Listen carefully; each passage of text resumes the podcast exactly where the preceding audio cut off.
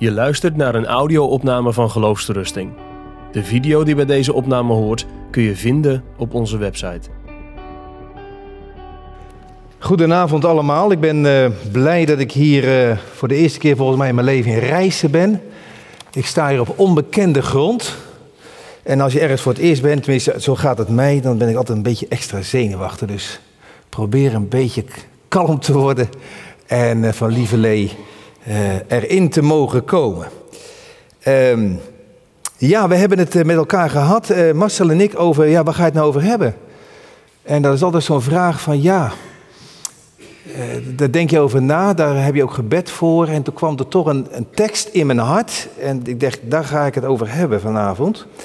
En dat is Johannes 10, vers 9. Ik zal die lezen, komt bij de tweede lezing zo terug. Ik ben de deur. Als iemand door mij naar binnen gaat, zal hij behouden worden. En hij zal ingaan en uitgaan en weide vinden. Dat is een beetje het eh, centrale thema en de tekst voor vanavond. Laat ik beginnen met een vraag.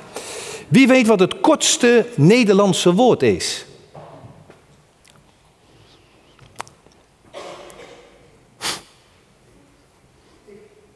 Ik? Nee. Integendeel, het kortste Nederlandse woord is u. En dat is eigenlijk in de Bijbel ook het allerbelangrijkste woord, u. Daar gaat het om. En die u, dat begint boven en dan gaat het ergens naar beneden bij een bocht en dan eindigt het ook weer naar boven. Ik zou mijn hele theologie en al mijn dogmatiek, ik zou het op mijn duim kunnen schrijven. Dat is één letter, u. Het begint bij God en het komt naar mij toe waar ik me bevind. En het vloeit weer voort in lofzegging naar God toe. Uit Hem en door Hem en tot Hem zijn alle dingen. En het is mijn gebed dat het vanavond zal gaan om, niet om mij en niet om jullie, en niet om mijn theologie of jullie vragen en bezwaren, maar uiteindelijk u, God en God alleen. Nou, ik heb 25 minuten, eh, dan gaat er een eh, Amber Alert of een Alarm Alert en dan moet ik stoppen. Ehm, dus ik moet mijn tijd een beetje bewaken. Laat ik beginnen met een voorbeeld. Ik heb jarenlang in Rotterdam gestaan. En eh, ik herinner mij dat er een oude vrouw was, die belde mij een keer op en die zei: Dominee, wilt u een keer komen, want ik ben bang. Ik zei: Natuurlijk, ik kom eraan. En ik kwam en zei: Ik heb vannacht een droom gehad. Zei: Nou, wat droomde u dan? Was een oudere vrouw. Ze zegt: Ik droomde dat ik stierf. En vlak nadat ik gestorven was, zag ik mezelf en ik kwam bij de hemelstad. En die hemelstad, er was een hoge muur om en ik kon er niet in. En ik zocht en ik zocht en ik werd bang, want ik zag geen ingang. En ik zocht en uiteindelijk zag ik gelukkig een deur in die hemelstad. Maar in mijn droom was de deur gesloten. En ik zocht naar de knop, ik zocht naar de deurknop, ik zocht, ik probeerde te bonden, maar er werd niet open gedaan. Toen zag ik dat er naast de deur een, ja, een, een code bij die deur was. Alleen ik wist de code niet. En ik raakte in paniek en toen werd ik wakker. En vrouw had je Rotterdammers uit. Ze zegt, weet u soms de code? Dan gaan we het vanavond hebben over een geopende evangeliedeur. Wat is nou de code om straks, als die hemelpoort, dat die open mag gaan? Daar ben je misschien nieuwsgierig wat ik geantwoord heb aan die, vrouw, aan die vrouw. Nou ja, een beetje op zijn Rotterdams, dat moet u me een beetje vergeven, maar een beetje op zijn Rotterdams zeggen, vrouw, het zijn geen vijf cijfers, maar het zijn vijf letters. Zeg, oh, welke dan, zei ze? Ze zegt, nou, en ik begon met een J en een E en een Z en een U en een S. Oh, de Heer Jezus. Ja, ik zeg, ja, de Heer Jezus. Hij is de deur die open gaat naar het vaderhuis. Daar gaan we het over hebben vanavond. En uh, ik wil dat eigenlijk zo doen. In de tweede lezing gaat het over Johannes 10, over het beeld van de deur van de schapen. Maar ook in het Oude Testament zien we Twee prachtige beelden die volgens mij uitdrukken wat het evangelie betekent uit het hart van God voor ons zondige mensen. God heeft ons in het Oude Testament twee bijbelse beelden gegeven. En uh, die wil ik gaan uitwerken en dan nog een toepassing maken. Ik moest ook denken aan, uh, aan het beeld van uh, een dominee die, ja, reis is natuurlijk een end weg, maar ik weet nog wel, in mijn kandidaattijd moest ik preken in Wouters, Woude, en Driesem, dat is helemaal een end weg. Maar in Driesem had je, 100 jaar geleden, had je een opwekking. Een geestelijke herleving, een tijd van inzinking geweest en er kwam een opwekking in Driesem. En hoe kwam dat nou? Er was een dominee, die heette dominee Holland. CB Holland, je kan erop googlen. En uh, die, die ging naar Driesem en in de eerste winter kwamen er 18 jonge mensen tot geloofszekerheid en ruimte in het geloof. En later zei hij zelf, dat heeft de Heer gedaan. Maar zoveel jaren hadden die mensen in Driesem geleefd onder de druk van de wet, onder mijn voorganger.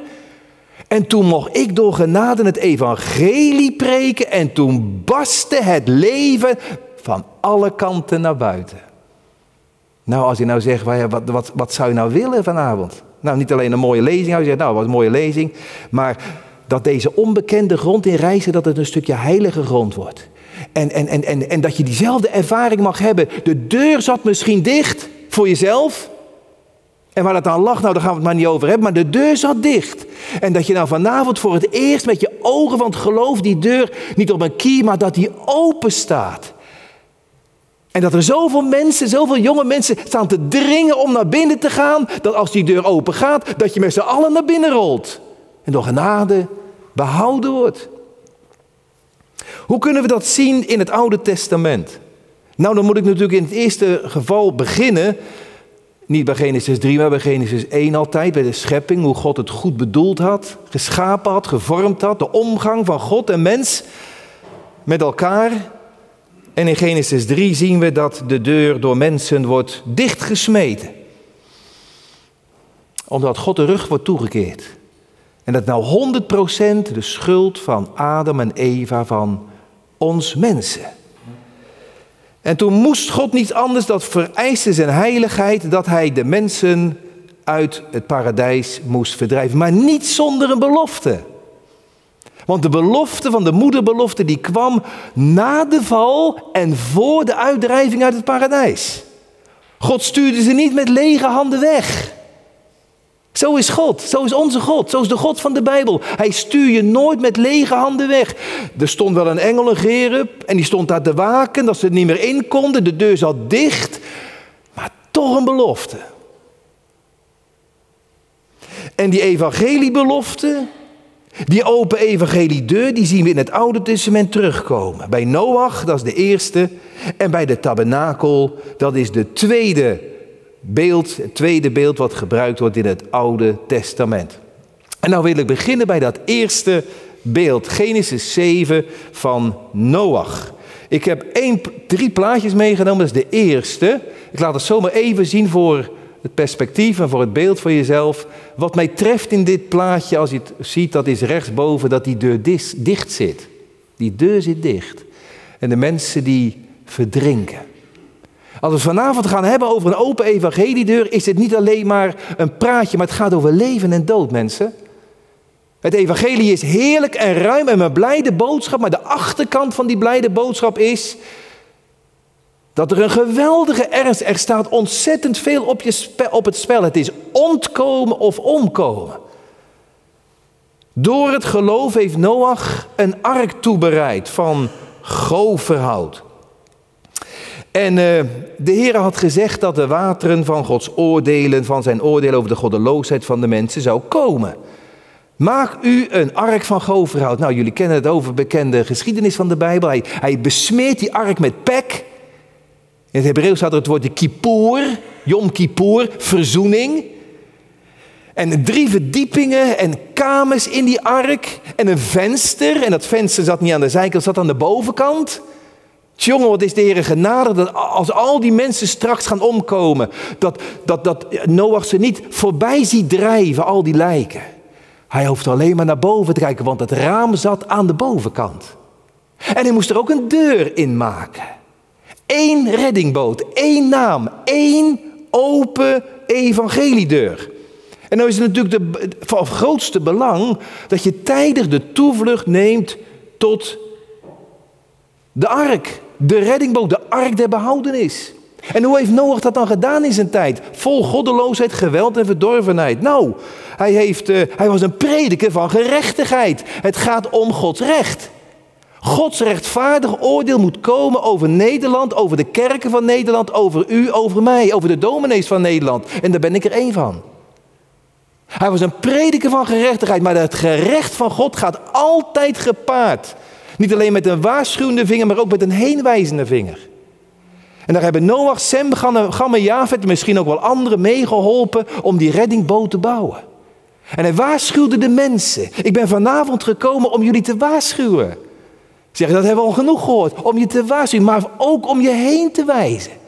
Er staat een deur open en die deur is zo groot dat jij en ik er binnen kunnen komen. Mogen komen, moeten komen. Er staat in Genesis 7, vers 1, ga gij in de ark. Heel persoonlijk, ga gij, je hoort het. Die deur zat aan de zijkant. Zoals de opening in de zijde van de Heer Jezus aan de zijkant zat. En het bloed uit zijn zij spreekt van zonde mij vrij. Dat is de weg tot redding. Om de welverdiende straf te ontgaan en om tot genade te komen. Weet je wat ik zo geweldig vind? Als je die ark bestudeert, dan worden van alles worden de maten aangegeven. Hoe hoog die was en hoe lang die was, die ark. Maar van één ding wordt de maat niet gegeven. Dat is de maat van de deur van de ark. En dat vind ik geweldig mooi. Dat heeft de Heer bewust niet gedaan. Met andere woorden, al zou je te groot, te groot zonde zijn dat je niet kan denken, oh maar ik pas er niet in, want die maat is zo en zo. Nee, er worden geen maten van de ark van de deur gegeven. Er is een oud Afrikaans verhaal, dat vind ik altijd weer mooi om te vertellen tegen jongeren, dat Noach, die ik bedoel dat eerbiedig, Noach die stuurde Sem om de maat van het grootste dier te gaan opmeten. Want ja, die moest ook mee in de ark. En hij kwam na een tijdje terug bij zijn vader en zei, nou dat is een olifant pa. En dat en dat zijn de maten van een olifant. Dus hij maakte de deur zo groot dat, dat, dat, dat het grootste olifant erin kon. Nou, die deur was gemaakt en op een gegeven moment komt Jafet en die zegt, eh, vader, ik heb een dier gezien dat nog groter is, namelijk een giraf. Hoe? Hoe moet die nou in de ark? Nou, zegt Noach, als hij nou zijn hoofd, als hij nou zijn kop buigt, kan die ook mee. En daar zit een les in. Daar zit een les in. Als je buigt voor de Heer, toen boog ik en ik geloofde en God sprak mij vrij. Wie buigt voor God, voor zijn woord, voor zijn beloftewoord en ook voor zijn bedreigingen en ook voor zijn nodigingen. Wie daarvoor buigt, die mag mee. En die deur die was zo laag dat mens en dier makkelijk erdoor konden. Geen hoge drempel, één toegang voor allen. Die tijdelijk open stond, want na 120 jaar en één week de Heere sloot toe. En die deur is als het ware een grenslijn tussen leven en dood. Nou, daar kwamen ze. Wie kwamen daar dan aan? Ik zie dat voor me? Wie kwamen daar aan? Nou, de meeste mensen die wilden niet. De meesten die ingingen, dat waren beesten. Reine beesten en ook onreine beesten. Daar kwamen man, mannetje en vrouwtje, rein en onrein. Dat waren de opvarende. De meeste waren beesten. Ik hoor Asaf zeggen, toen werd ik een groot beest bij God. Slimme vossen, sluwe vossen, adders gingen mee. Trompettende olifant als een laatste waarschuwing naar de mensheid rondom de ark. Domme ezels mochten ook mee. En de eenvoudige musjes en de zwaluwen, bange konijnen, tamme en wilde, zelfs de slak bereikten de ark. Het ging wel een beetje traag, Uiteindelijk bereikten ook de twee slakken de ark. Weet je waarom? Omdat ze volhielden. Omdat ze volhielden. Spurgeon gebruikt een mooi voorbeeld over twee mieren. En achter elk verhaal zit een moraal, er zit een les. Hij zegt, er stonden twee mieren, die stonden voor de loopplank van de ark. En uh, toen kreeg uh, en hij moest glimlachen op de kansel. En mensen zeiden, waarom glimlach Hij zegt, nou, ik zag als het ware, ik zag die ark voor me. En twee mieren, die stonden bij de loopplank van de ark. En er waren net twee zware neushorens waren de ark binnengegaan. En die plank, die, die loopplank, die trilde nog. En die mieren, die keken elkaar aan, die zeiden, als wij nou naar die, over die loopplank gaan, zou die plank het houden? Ik ben bang dat ik er doorheen zak. Oh, dat kan niet. Het zwakste geloof in die sterke loopplank, die zal het houden. Maar een sterk geloof in een zwakke loopplank niet. Als Christus zegt ik ben de deur, dan zal hij het, dan zal hij je houden, behouden. Om je in veiligheid te brengen. Nou, dat is een, bij Noach leer ik een open deur. Voor rein en onrein. Die open staat totdat. Maar hij staat open. De vinger, de heenwijzing en de waarschuwing. Het lijkt wel alsof hij ze allemaal mee wilde nemen.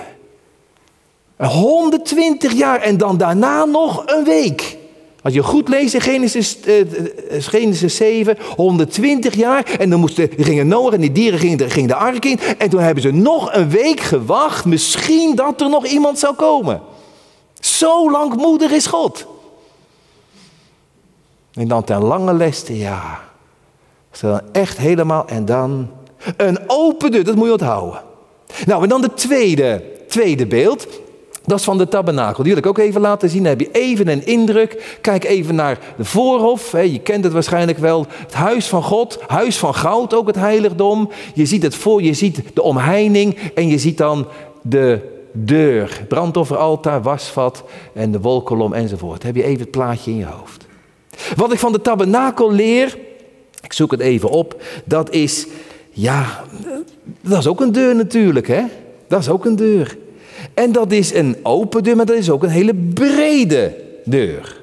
We hebben gelezen, u moet de voorhof maken van de tabernakel aan de zuidzijde en aan de, de, de, de, de, de westzijde en aan de noordzijde met fijn linnen. Daar woonde God. En de tenten van de Israëlieten die waren allemaal zwart-grauw. Wat een contrast. Waar God woont, het huis van God, het huis van goud, dat witte linnen en die zwarte, grauwe tenten van de Israëlieten. Daar is een groot contrast mee. Je ziet dat de, de omheining van de tabernakel waar God woont, dat is van wit linnen, rein wit linnen. En dat, dat zegt mij iets over de heiligheid van God. Die Israëlieten die stonden daar buiten.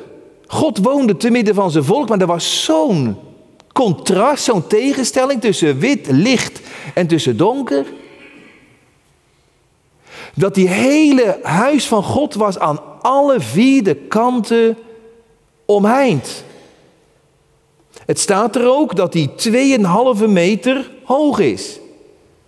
Als het ware verboden toegang, zei dat witte linnen. Ontoegankelijk, omdat jij een bevuile, bevlekte Israëliet bent. Ik bots, ik sta er buiten die spierwitte muur, dat gordijn. Je kan er niet overheen kijken. Ik kan er niet onderdoor kruipen. Hoe moet dat toch? Dat is een beeld van wij alle hebben gezondigd en wij staan er buiten. Het zijn de zonden die scheiding maken tussen God en mij. God is rein, God is zuiver, God is heilig. Horen jullie dat? Bij Noach zagen we dat God rechtvaardig was. En in zijn rechtvaardigheid en in zijn genade opent hij de deur. En hier zien we God is heilig, dat witte linnen. Maar heiligheid en genade die staan niet in botsing tegenover elkaar. Maar we beginnen bij die heiligheid. De Israëlieten moesten op afstand blijven en dat erkennen. En dan aan de achterkant, aan de zijkant, aan de zijkant. En dan aan de oostkant, aan de voorkant, aan de kant waar de zon opgaat. Daar zien we dat God ook aan zijn genade heeft gedacht. Het wonder van Gods genade. God geeft één toegang, één ingang, één middelaar, één deur. En dat is een blijde boodschap. Ik kan toch bij God komen en ik mag zelfs bij God wonen. Hoe dan? Ja, door die ene middelaar, door die ene naam, door die, een, door die, die genadedeur in de voorhof. En als je dan nou maar zou vragen, ja, wat, wat, wat, wat zit er dan allemaal voor symbool? Wat, wat is dan daar? Alles heeft zijn betekenis in de Bijbel. Nou, het eerste wat me opvalt in de deur van de tabernakel als een beeld van Gods open evangeliedeur, is dat die deur zo geweldig breed is. We hebben gelezen in Exodus 27, vers 16. Er moet een poort van de voorhof en een gordijn van 20 el komen. Van blauwpurper en roodpurper en scharlaken en linnen, borduurwerk. En ook nog op vier pilaren. 20 L, dat is 10 meter. Nou, ik, heb al, ik ben 30 jaar predikant, mag 30 jaar eh, dienaar van het goddelijke woord zijn. Maar ik heb al een heel wat deurbellen aangebeld. Voor deuren. Ik heb nog nooit een huisdeur van 10 meter breed gezien. Trouwens ook geen kerkdeur. Ook niet van afgelopen zondag in de grote kerk van Tolen gepreekt. Prachtige, mooie, zo'n kathedrale kerk. En eh, dat is een brede deur, maar die is geen 10 meter breed. En nou heeft God een deur die is zo breed. Het valt gewoon op. Weet je wat dat wil zeggen? Ik kan niet anders dan, dan, dan dat, dat, dat met handhaving van Gods heiligheid. Dat de deur nou, dat, dat Gods liefde, Gods genade zo breed is dat die voor iedereen open staat. We gaan het zo zingen als ik het uh, goed begrepen heb. Gods liefde is zo breed. Je kan er niet omheen. Gods liefde, dat is een kinderlied hè? Hoe die ook alweer? Daar ben ik nou vergeten voor te bereiden. Soms komt dat zomaar in me op. Gods, Jezus liefde is voor jou en mij. Nou ja, dat zal je de volgende keer bij dominee van Binsberg of dat zo is. Maar zo hoog, je kunt er niet overheen en zo diep, je kunt er niet onderdoor. En zo wijd, je kunt er niet omheen. Dat het echt zo breed, je kan er niet omheen vanavond. Gelukkig maar. Ik zie een poort wijd open staan. Ja, dat is echt waar. Kijk maar hier. Hij staat wijd open. John Bunyan heeft een boek geschreven. Come and welcome to Jesus Christ. Het komen, maar ook het welkom bij Hem. De brede deur, bijzonder breed. Als ik Gods liefde woordloos moet uitdrukken, dan doe ik alleen maar mijn armen wijd. Zo breed is die deur, zo breed is, zo wijd is die liefde Gods. Wat ook opvalt, als ik hierover nadenk, dat is dat die deur, de toegang is vrij. We spreken wel eens over vrije genade. Nou, daar kan ik een heel theologische, debat, eh, theologische discussie over. Maar ik, ik dacht vroeger altijd, vrije genade, dat is ja, waar genade valt, zeiden ze vroeger wel eens, daar valt ze vrij. Ik begreep die uitdrukking als jongen niet. Waar genade valt, daar valt ze vrij. En later begreep ik dat heeft te maken met, ja, jij kan het wel krijgen. En ja, als het jou voorbij gaat, jij ook. Het valt waar God soeverein bepaalt waar dat vallen moet. Totdat ik ging beseffen, vrije genade wil niet zeggen dat het soeverein is God die en die wel willekeurig geeft. Maar de eerste betekenis van vrije genade is dat het gratis is. For free. die priester die staan niet met een centenbakje om, om centjes op te halen. God wil niet je centen, God wil het hart van die zondaar die buiten staat. En die in een zwarte tent woont en voelt dat Gods heiligheid en zijn zondig hart scheiding maken. En toch die ene, de toegang is vrij.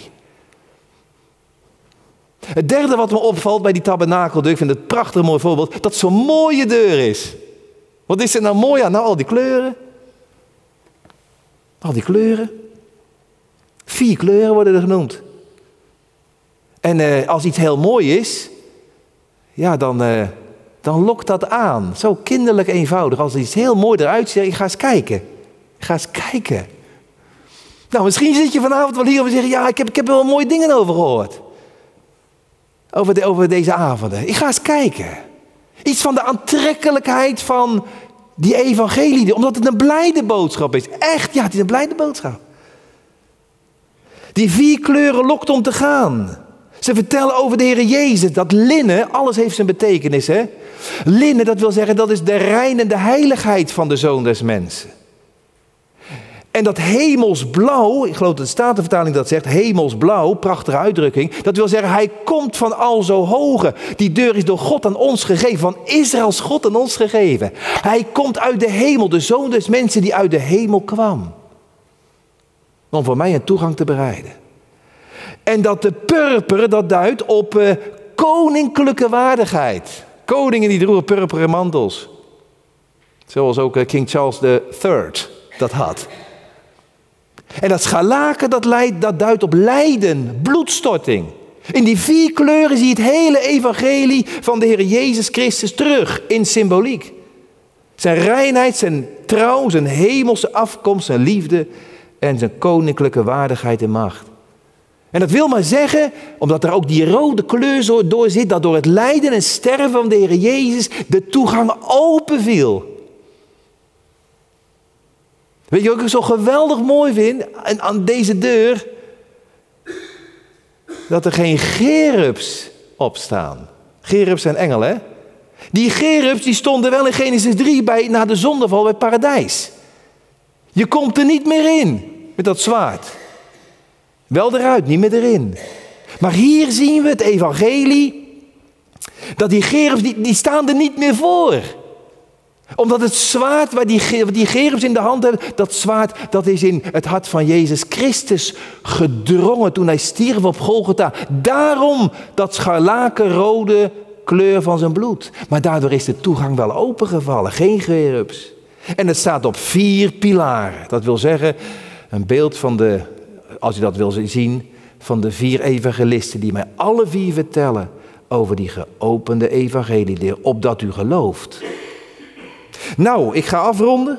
Ik heb nog vijf minuten. Plus één, zes.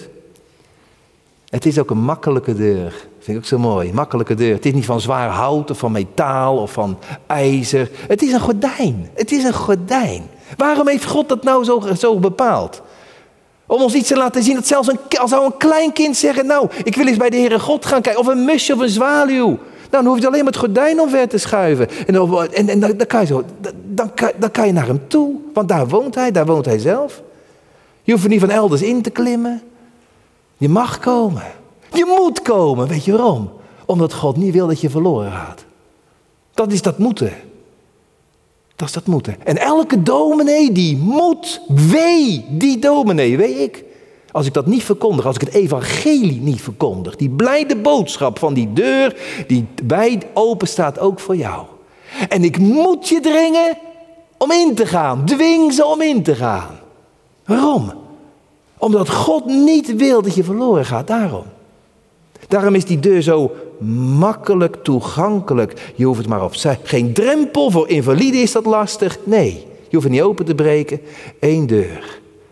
Welk een voorrecht dat ik door Hem, die zegt, ik ben de deur, altijd vrij tot God mag gaan. Geen andere naam. Aan de oostkant staat die deur. Hè? Altijd die, die, die tent van God die was naar de oostkant gebouwd. Dus als de zon opkomt, de zon komt op, maakt de morgen wakker. De eerste stralen van de zon, die zijn gericht op die prachtige, mooie gekleurde deur. En als de eerste stralen in je hart gaan vallen van Gods genade, dan ga je die deur zien. Niet alleen de muur van de mogelijkheid, maar ook de deur. En die deur staat nog open ook. Ik hoef de code niet te kraken. Ik mag de deur niet barricaderen, blokkeren, dwing ze in te gaan. Ik vind het zo mooi bij Bunyan, de evangelist. Bunyan in de christenreis, oh, ja, die zeggen dan, oh, toch allemaal hetzelfde. Bunyan, hè, come welcome to Jesus Christ. Maar, maar Bunyan heeft ook de christenreis geschreven. Daar is evangelist. Evangelist, die man met de pak op zijn rug. En wat doet hij dan? Hij wees met zijn vinger, net als Noah. Hij wees met zijn vinger naar poortje. Ik zie het poortje niet, ja, maar ik ga het je wijzen. Zie dat lichtje daar? Oh, daar, ja, daar moet je heen, want daar is die poort. Daar moet je wezen. Ga. En dan zegt evangelist, gaat er rechtop aan. Hoor je dat? Rechtop aan. Naar die poort. Recht naar die poort. Niet eerst afwijken naar de Sinaï. Daar stuur ik je niet heen. Stuur je niet naar de wet. Ik stuur je naar de genadepoort.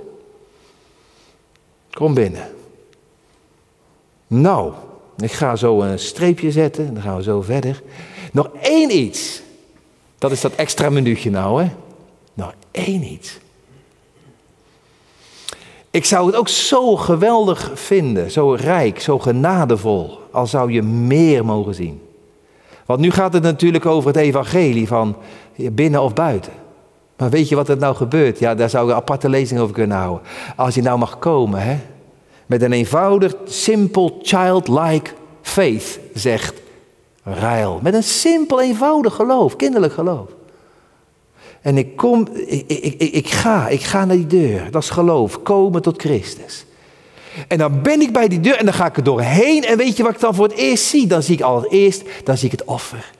Dan zie ik het lam van God dat daar sterft op dat brandofferaltaar. Tot de verzoening met God van mijn zonde. Dat is de allereerste. Wie tot hem komt, die mag weten, ik kom tot het lam van God, dat de zonde ook mijn zonde wegneemt. Het eerste waar je tegenaan loopt, dat is tegen het altaar, het offer der verzoening. En zo word je van een zondaar een verloste zondaar door het lam. En dan, nou ja, dan ben je bekeerd hè. Dan ben je behouden. Nee, dat is maar het begin. Want ik kom in uw heiligdom binnen, zo, en ik zie dat, af, ik zie dat brandofferaltaar, maar er is nog veel meer.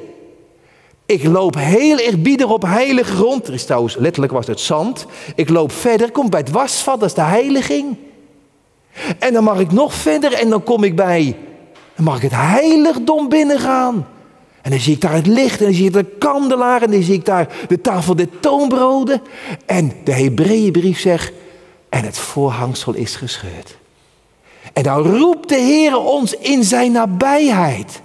Weet je, dat is nou wat de Heer Jezus zegt. Ik ben de deur en wie door mij binnengaat, die wordt niet alleen behouden door het, door het offer, maar die zal ingaan en uitgaan en weide vinden. Er is zoveel meer dan alleen dat begin van de bekering, van de behoudenis, van de verzoening.